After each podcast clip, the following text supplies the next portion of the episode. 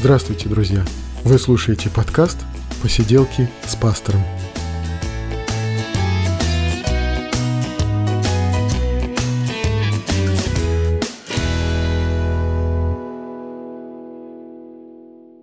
Сорок девятый выпуск посиделок, и хотелось бы, хотелось бы говорить раньше, хотелось бы говорить больше, хотелось бы чаще записывать подкасты, но я был в больнице, и вот об этом, по горячим следам, что называется, о больнице, о болезнях, о том, как христианство, как вообще Священное Писание, как наш разум, наше сердце соглашается с тем, что мы все-таки болеем, вот об этом сегодня мы и поговорим, пожалуй. Поехали!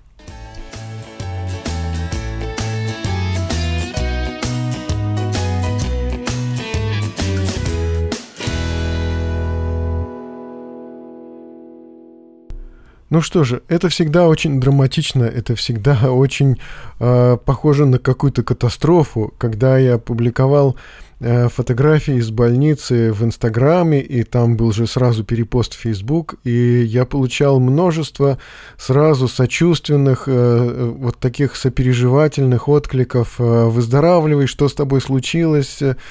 Ну, и мне, конечно, было, надо сказать, приятно. Приятно было, что много друзей, которые обо мне беспокоятся. Приятно было, что есть люди, которые переживают. Это было очень важно для меня, очень ценно. И вот эти пожелания выздоровления, э, они были для меня, конечно, очень, э, очень ценными. Я понимал, что да, люди желают мне здоровья, люди желают мне скорейшего выздоровления. Ну и всегда фотографии из больницы, да, всегда сообщения, что вот кто-то попал в больницу, они всегда вызывают такое, такое мощное сопереживание, всегда вызывают такое мощное участие. Потому что люди, конечно же, меряют по себе и себя сразу же вот представляют в этой ситуации, каково, если я там окажусь, как я себя буду чувствовать. Я писал о том, что мне сделали операцию, и тут тоже люди, конечно же, переживают, как же там все это... И надо сказать, что действительно, когда э, вот об этом слышишь, когда э, пытаешься себе это все представить, и, я себе представлял это, конечно же, очень, очень натуралистично, э, начиная с беседы с анестезиологом, когда он там рассказывал, что мы вас э, надуем, вы не сможете нормально дышать, будете дышать при помощи аппарата вентиляции легких, э, это будет под общим наркозом, как там человек выходит из наркоза, это отдельная история, может быть там какие-нибудь галлюцинации, может быть долго будете выходить, но в общем, то есть я сразу же представил себе все эти ужасы и кошмары. И, конечно же, вот как я, я, я для себя, во-первых, э, понял так, это э, обычное дело. Мало кто э, дожил до 45 лет и не побывал ни разу в больнице, и не лежал, и не оперировался там, может быть. Ну, мало кто прожил вот так вот абсолютно здоровую жизнь. Каждый человек э, туда попадает, и очень много моих друзей, знакомых, которые перенесли операции в своей жизни, в общем-то, ничего какого-то особенного и, и, выдающегося в этом нет. С другой стороны, э, ну, может быть, пора и мне как-то посмотреть, что это такое, да, может быть, пора и мне э, попасть в это, в это место и, и узнать, как оно там изнутри. Потому что я для себя понял одну очень важную вещь. Несмотря на то, что страшноватенько, конечно, несмотря на то, что начинаешь сразу же себе вот это вот представлять, э, несмотря на это, э, любопытство помогает преодолеть страх. Я об этом уже писал в Инстаграм, когда фотографировал вот этот вот свой э, больничный рацион, там тарелка с супом, э, второе, компотик. Да, я написал, что любопытство помогало мне бороться со страхом. Конечно же, это так, и, конечно же, мне было интересно, что же там все-таки происходит за этими стенами, что там делают с людьми. И вообще, да, операционная, а, вот этот свет замудренный, инструменты, все это на самом деле можно развернуть и таким образом, что это достаточно интересно, что же там происходит с человеком. Отчасти, да, отчасти любопытство помогает бороться со страхом. И, и знаете, другой момент очень важный – а страх — это то, что больше всего нас угнетает. На самом-то деле не болезни, на самом-то деле не реальные настоящие неприятности, на самом деле страх — вот то, что угнетает нас больше всего. Э, и Священное Писание говорит, что в страхе есть мучение. И э, действительно, именно в страхе э, и содержится это мучение. Мы от страха мучаемся, не от боли, от страха мучаемся больше, представляем себе, воображаем себе, что там с нами будут делать, э, и сможем ли мы совсем с этим справиться. Да куда же нам деться-то? То есть на самом-то деле исправляться-то особенно не надо. Будь куском мяса, вещью, которую там привезут, положат, э, э, прооперируют, все сделают. На самом-то деле, что от меня зависит?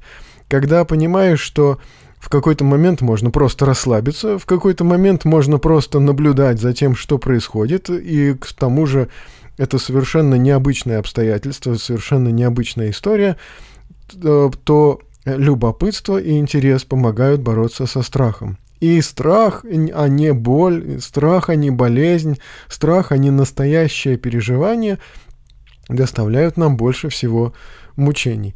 Я лично это испытал вот, вот как бы в первый предоперационный день, когда тоже вроде бы как нечем заняться, вроде бы как ходишь и совершенно, кажется, чувствуешь себя здоровым, вроде бы как э, вот моя койка, да, вот моя тумбочка, но я еще чувствую себя нормальным человеком, а вокруг лежат такие приходящие в себя люди после операции, восстанавливающиеся. Ну и начинаешь об этом думать, и начинаешь фантазировать, и начинаешь представлять себе. Так вот, лучше не представлять. Лучше не думать и не беспокоиться, а лучше всего все-таки на самом деле довериться Богу. Вот находясь в больнице, я для себя увидел такую тоже вещь. Э, Все-таки со страхом лично я бы справиться не смог.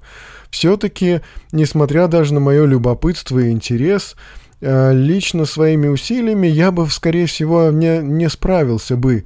И, может быть, находился бы в каком-то состоянии паники, э, ну или хотя бы уж тревоги. Но на самом деле действительно, много людей за меня молилось, и когда я попал в больницу, перед этим я просил церковь помолиться обо мне, ну и потом вот эти посты в Инстаграме и Фейсбуке тоже сообщили многим людям, что я вот в, в, в таком месте, и что стоит за меня помолиться, и многие действительно делали это. И я увидел, что Э, да, тут моих каких-то усилий, может быть, и не хватило бы, а может быть, даже я их и как-то не предпринимал, никаких действий, никаких усилий не, не принимал, но просто самый ответственный момент, когда следовало бы уже пере, перелечь на вот эту вот тележку, э, и э, абсолютное спокойствие было, и вот все тот же самый интерес – Абсолютное спокойствие, поехали куда-то, да, вот по этим коридорам, голова стукается тележку, и, и, и нормально на самом деле, да, вот переложили там уже на операционный стол. Все на самом деле это не просто терпимо, когда можно перетерпеть, абсолютно спокойно и абсолютно э, как-то немножко со стороны, что ли, то есть абсолютно как-то философски и отрешенно на это смотришь, и я думаю, что отчасти это э, благодарность людям за их молитвы, благодарность Богу за то, что Он э, убрал просто излишний страх и, соответственно, убрал вот это вот мучение страха. Ну, что ж там делали, на самом деле, как бы это ни выглядело на словах страшно, э, я уже проснулся э, по дороге в обратную сторону к моей палате, голова все так же тюкалась об эту жесткую какую-то тележку, и э, я почувствовал, что все закончилось, и все вот эти вот ужасы про то, что как там будут наддувать, как там будут делать это с искусственной вентиляцией легких, и какой там на вкус вот этот вот шланг, э, все это было абсолютно безразлично, потому что ничего этого я не заметил, не почувствовал. И, в общем-то, э, так эта операция и прошла мимо меня под этим самым общим наркозом. То есть, э, то есть в действительности оказалось все настолько спокойно и мирно, как, собственно, и должно оно было быть. Больше всего причиняет нам боль и страх. Если Господь избавляет нас от страха, Он избавляет нас от максимума э, вот этих вот неприятных переживаний и боли тем самым. Но для этого, может быть, стоит и, и молиться так, о том, чтобы Бог дал мужество и Бог дал спокойствие, когда вот происходят какие-то нелепые, неприятные, когда происходят какие-то опасные ситуации, чтобы Господь даровал мужество и спокойствие, и это самое может оказаться для нас и благотворно. Что еще я могу сказать о больнице? Ну, конечно, это не санаторий, и э, оказалось, что областная больница, а я не в Москве лечился, а в Красногорске, оказалось, что она, конечно, менее комфортна, но и, в общем-то, неплохо. Я э, общался с, с своими соседями по палате, и те были крайне недовольны этой больницей, и вот и, и ремонт какой-то там страшненький такой, и обеды какие-то не соленые совсем, и суп без мяса и соли, и все какое-то невкусное. Но я понял для себя гораздо лучше, гораздо выгоднее быть довольным тем, что имеешь. То есть э, я лично для себя с удовольствием встречал вот эту нянечку, которая разносит обед, ужин и завтрак э, с радостью, съедал эту свою порцию несоленого супа и, в общем-то, был чрезвычайно доволен тем, что со мной происходит. То есть я увидел, что и это э, где-то кроется внутри нас, и это, в общем-то, наше достижение и наша или наша беда. Нравится мне этот супчик или не нравится? Так мне нравился, хотя, может быть, если э, судить об этом э, в сравнении с тем, что мы едим дома, да, или в сравнении с тем, что, может быть, дают в ресторане, может быть, он проигрывает, конечно же. Но когда полтора суток голоден, ешь с удовольствием, а потом вспоминаешь, как ел с удовольствием, и ешь с тем же самым удовольствием. И, и в общем, все так же. А, и, конечно, любопытство мое немножко э, было немножко огорчено, потому что, конечно же, э, операционная в э, областной больнице оказалась совсем не такой, как в кино. Там, где все пикает, все лампочки там моргают и светятся, где Э, приборы, как в космическом корабле, где все такое сложное и хитрое, здесь оказалось совсем не так. То есть пустая комната с кафельными стенами, посередине стоит этот хирургический стол, э, возложили меня на него, а потом какие-то женщины привезли э, инструменты в тележках из-под магазина, от магазина «Пятерочка». Ну, как бы все это более так по-простому, по-простецкому. Ничего такого слишком уж прям не пикало. Э, и приборов, как в космическом корабле, совсем не было. Тем не менее, сделали все нормально. И я на самом деле доволен. Доволен тем, что можно было отдохнуть там. Доволен тем, что э, там провел какое-то время, читая книги. Одна из них достаточно такая поверхностная и, скажем так, легкомысленная, да, другая достаточно серьезная и вполне себе такая, о которой стоило бы поговорить в подкасте «Культовые книги». Но, э, то есть, э, провел время в отдыхе и чтении, в размышлениях каких-то и в созерцании того, что окружало меня вокруг. А окружали меня такие же больные, как я сам. И вот это посмотреть было тоже очень интересно. Но прежде всего, заходя в палату, я встретил такого грозного вида горца, бородатого такого мужчину. А он оказался таджиком, который ухаживал за своим земляком. Так вот, рядом со мной э, находился таджик, э, который был прооперирован, ему удаляли аппендицит. Он только приходил в себя после операции, и с ним сутками, наверное, двое суток просидел его земляк, который о нем заботился, который массировал ему ступни, который там с ним разговаривал, помогал ему встать в туалет, помогал ему пройтись по палате и, в общем, нянчился с ним, как просто мать с, с годовалым детем. И я смотрел на это с удивлением, изумлением. Он на самом деле выглядел как такой раб, наверное, даже. И э, не отваживался лечь рядом с ним и поспать. Э, спал, сидя на табуретке, уперевшись в кровать э, лбом. И, в общем, то есть проявлял чудеса посвященности, любви и заботы. И действительно, дальше, когда уже этого таджика парня выгнали, и э, вот прооперированный таджик остался один. Его потом навещало, ну, наверное, человек 10 в, разном, э, в разных компаниях, то есть э, то по двое, то по трое, то э, один, то другой, то уже пришедший, то еще раз пришедший. То есть, в общем, навещал его не меньше 10 человек разных. Э, кто-то заплатил за его операцию 25 тысяч, иначе его уже грозились выгнать. Кто-то просто привозил вот эти вот их таджикские лепешки, какой-то супчик, потому что местную еду этот таджик никак не мог есть. Вот приготовленные на свинине, например, котлеты, никак не мог он есть. Мусульманин, и по телефону, когда он разговаривал с кем-то из своих земляков, да, там вот эти звучали их э, мусульманские вот эти слова поклонения и благодарности Богу. И, в общем, я смотрел на это все с изумлением и э, восхищением на самом деле. Та забота, которую земляки проявили а вот о своем э, заболевшем э, друге и э, то, что они ему оказывали, и то, как он это дело воспринимал, вызывало во мне просто самое настоящее восхищение.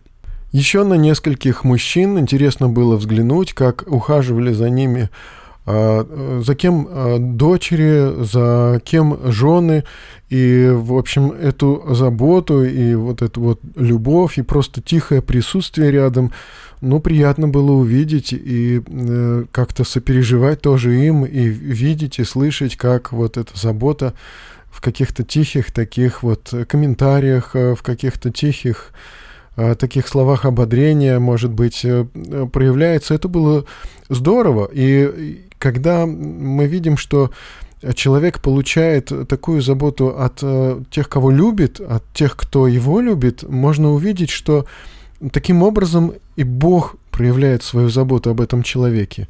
Может быть, это так непонятно, может быть, это так не, не четко, не ясно, но э, Бог показывает свое присутствие э, через присутствие рядом тех, кто тебя любит, и через их заботу. Бог не видим, но забота Его видима и ощутима как раз в тех людях, которые находятся рядом с нами. Поэтому, когда мы говорим, ну где ты, Господи, мне так плохо, ну, э, если э, как бы мы не построили эти взаимоотношения с окружающими, если окружающим мы безразличны, ну, тогда да, плохо, да, тогда совсем одиноко, тогда совсем худо. Но Бог заботится через тех, кто любит нас. И вот теперь такой философский, можно сказать, вопрос, а зачем же мы болеем все-таки? Зачем это происходит с нами? И как к этому относиться? Ну, знаете, мы иногда, когда над этим размышляем, э, нам иногда кажется, что это просто какой-то недочет конструкции, что Бог, как главный конструктор э, вот нашего человеческого тела, предусмотрел какие-то или случайно, э, или, э, может быть, даже намеренно какие-то недочеты в конструкции, которые вот позволяют нам болеть. Но мы можем увидеть, что вообще Писание говорит о болезни довольно-таки много. И лет дней жизни человеческой 70 лет, при большей крепости 80 лет, но лучшая пора их – труд и болезнь. И вот так Писание говорит о нашей жизни. Лучше, лучшая пора человеческой жизни – труд и болезнь. И так происходит, мы видим и убеждаемся, что да, так, так и есть.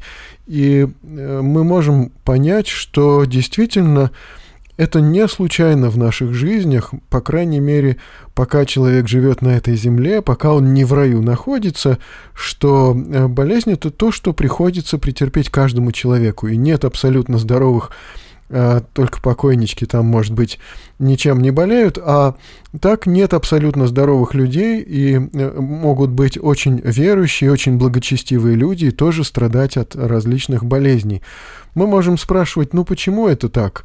И можем убеждаться, что, ну как я, например, в своей э, вот этой больнице убедился, у меня была такая пауза, пауза, позволившая мне никуда не спешить, ни о чем не заботиться, ни о чем не переживать. Иногда такие паузы тоже важны в наших жизнях.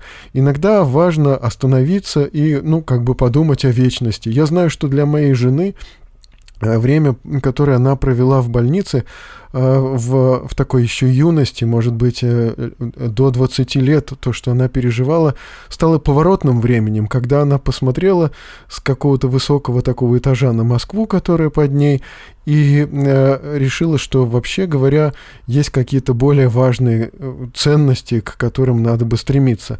Это время было для нее временем откровения. И вот точно так же мы можем и отдохнуть э, во время болезни, и действительно задуматься о чем-то, о чем э, в суете, в спешке не задумывались. И это возможность действительно ощутить на себе любовь, которую проявляют к нам окружающие нас люди. Вот я когда-то рассказывал о смерти моей мамы, когда я по-особенному совершенно увидел заботу отца о ней. И отец так удивительно заботился и, и, и проявил такую удивительную, потрясающую любовь, которую я не ожидал увидеть. Да, что я просто посчитал свою умирающую маму счастливым человеком, которая ощутила вот на себе такую заботу и любовь. И э, вот, э, знаете, мы можем переживать вот то, как нам э, все не нравится, как все плохо, как все пугает и напрягает, но можем и в, в болезни даже чувствовать Э, совершенно что-то особенное, невообразимое, о чем даже мне сложно, сложно пересказать.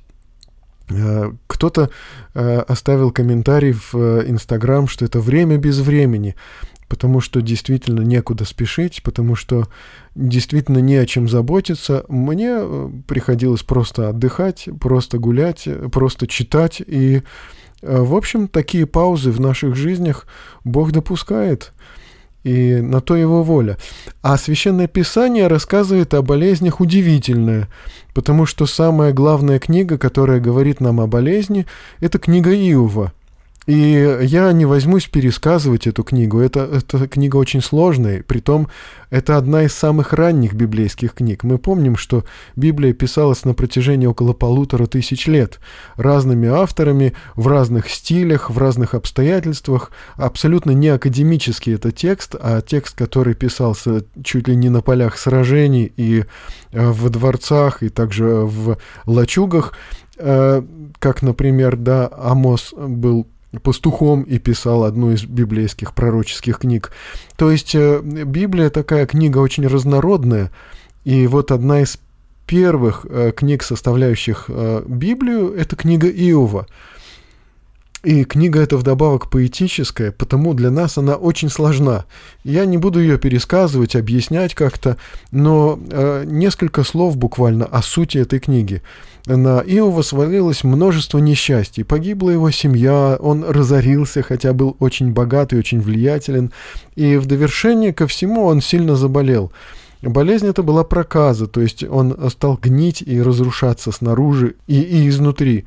И вот это вот состояние его прокаженного, больного человека, когда он умирает, но умирает слишком медленно и все может чувствовать, все может ощущать. К нему пришли трое его друзей, начали его как-то утешать, но понятно, что это утешение было ему в тягость, тем более, что эти трое друзей пытались как-то оправдать Бога. Мы понимаем, что Богу адвокаты не нужны. Ну так вот, эти трое друзей выступили в роли ненужных таких, излишних адвокатов Бога. Они пытались примирить э, действительность э, с тем, что они представляют себе о Боге. И им казалось, что самым лучшим и самым правильным ответом на вопрос, почему страдает Иов, вот почему он в данный момент болеет и так тяжело болеет, э, по всей видимости, из их опыта выходило, что он, по всей видимости, грешник, и надо просто докопаться, надо э, провести такое тщательное расследование и показать ему, что все в этом мироздании разумно и правильно, и ты страдаешь, по всей видимости, потому что сильно согрешил.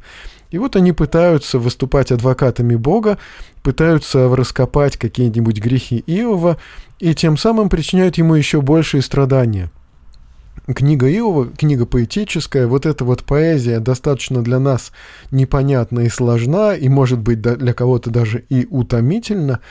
Но в, в конце этой книги появляется некий четвертый друг Иова, который несколько под другим углом смотрит на эту ситуацию и говорит, Иов, слушай, ты вообще просто, конечно, жалуешься на свою проблему, на свою болезнь, на то, что Бог тебя не слышит и Бог тебя оставил, но вообще говоря, ты до конца Бога понять не можешь, и поэтому тебе лучше бы перестать жаловаться. И потом в книге Иова точно так же и Господь разговаривает с Иовом и говорит, просто прекрати, просто прекрати. Вот этому праведнику, удивительнейшему праведнику Иову, Бог говорит, перестань просто. А, тебе нужно довериться и перестать искать, перестать пытаться понять, потому что ты понять не способен. И Бог просто показывает Иову э, несколько таких моментов, э, в которых он оказывается перед величием Божьим как непонимающий, как тот, кто не способен охватить своим разумом Божье величие. И Бог предлагает ему просто остановиться в этом исследовании, в этой попытке понять, за что, почему, что с ним такое происходит. И Бог пред, предлагает ему просто смириться с тем, что это непостижимо для Иова сейчас. И как бы лейтмотив, ну или, или основной вывод этой книги а, э, перестань, не гневайся на Бога, не разыскивай или там, скажем, э, не пытайся это понять, это все равно непонятно. И Бог показывает Иову, что а, ему нужно и в этом просто Богу довериться. Божьи планы мы не можем оправдать как-то, мы не можем выступить его апологетами, его защитниками, его адвокатами. Нам нужно просто принять и понять, что не все, не все постижимо нашим разумом. И еще проблема-то в том, что э, не все постижимо в течение нашей жизни. И на многое ответы мы получим после смерти, после того, как жизнь это закончится. То есть э, проблемы и э, наши, наши сложности, наши трудности, они выходят за границы нашей жизни. И только за границами они получат и какое-то окончательное воздаяние, и какой-то окончательный результат мы увидим. И потому нам остается действительно Богу довериться в том, что мы не понимаем, что для нас непостижимо, и принять Его волю как волю высшего существа, кто не обязан давать перед нами отчет. Вот таково такое краткое содержание книги Иова, достаточно сложной книги. И она объясняет нам, что и болезни в нашу жизнь приходят и мы не находим на них ответа, мы не находим их причины, мы и в Боге подчас не находим какого-то оправдания и какого-то объяснения, почему это происходит и зачем это нам. Э, подчас мы не можем понять, как эта болезнь на нас повлияла, как она нам помогла, может быть, она нас только э, еще подвигла к какому-то падению, к какому-то разочарованию, огорчению. Может быть и так. И ни мотив Божий, ни его план для нас э, не стали понятней. В этом нам остается просто довериться. И э, вот так действует, так работает вера. Когда мы Богу и в этом доверяемся, мы можем увидеть результат и в этом. Результат нашей веры, результат нашего доверия нам не становится понятней, но мы просто э, находим какие-то новые грани в наших взаимоотношениях с Богом, и эти взаимоотношения с Богом становятся как-то крепче и как-то э, глубже. А вообще апостол Павел сравнивает наше тело э, то с ветшающей хижиной, хижина, которая э, разваливается постепенно, когда-нибудь развалится окончательно, то с ветшающей одеждой. И он говорит нам, что ну, настанет время для каждого. Оно наступает, когда мы сбрасываем с себя вот эту ветхую одежду и будем обличены во что-то новое, во что-то совершенное и что-то вечное. И точно так же когда-то настанет время, когда мы покинем вот эту ветшающую хижину для того, чтобы переселиться э, в какое-то более, э, какое-то более прекрасное, более надежное, более крепкое жилище. И, и вот так, э, с таким оптимизмом веры, апостол Павел смотрит в будущее, в котором его поджидает и смерть, как и каждого, каждого из нас. И, и мы видим, что умереть-то приходится каждому человеку. И смерть это зачастую э, наступает в результате разрушения тела, в, результате разрушения тела под действием разных болезней. И мы видим, что э, вот такой непостижимый замысел Божий – что болезни приходят в нашей жизни, и нам не в чем его упрекнуть или обвинить, поскольку он нам непонятен, Бог не, непостижим, и остается действительно довериться и наслаждаться, потому что Бог в милосердии своем, Он присутствует с нами тогда, когда мы болеем, тогда, когда нам трудно, тогда, когда нам непонятно. Если мы желаем в этот момент довериться Ему, мы можем действительно наслаждаться, наслаждаться тем, что Он присутствует в наших жизнях. Это такой разговор о христианстве, это такой разговор о Божьих планах, о Божьих замыслах, потому что и болезни, которые могут восприниматься как изъян в конструкции человеческого существа, на самом деле служат Божьему замыслу удивительнейшим образом. И вот на этом мне хочется пока распрощаться с вами до следующих подкастов, до следующих встреч э, в подкасте «Посиделки с пастором». Читайте Библию, друзья.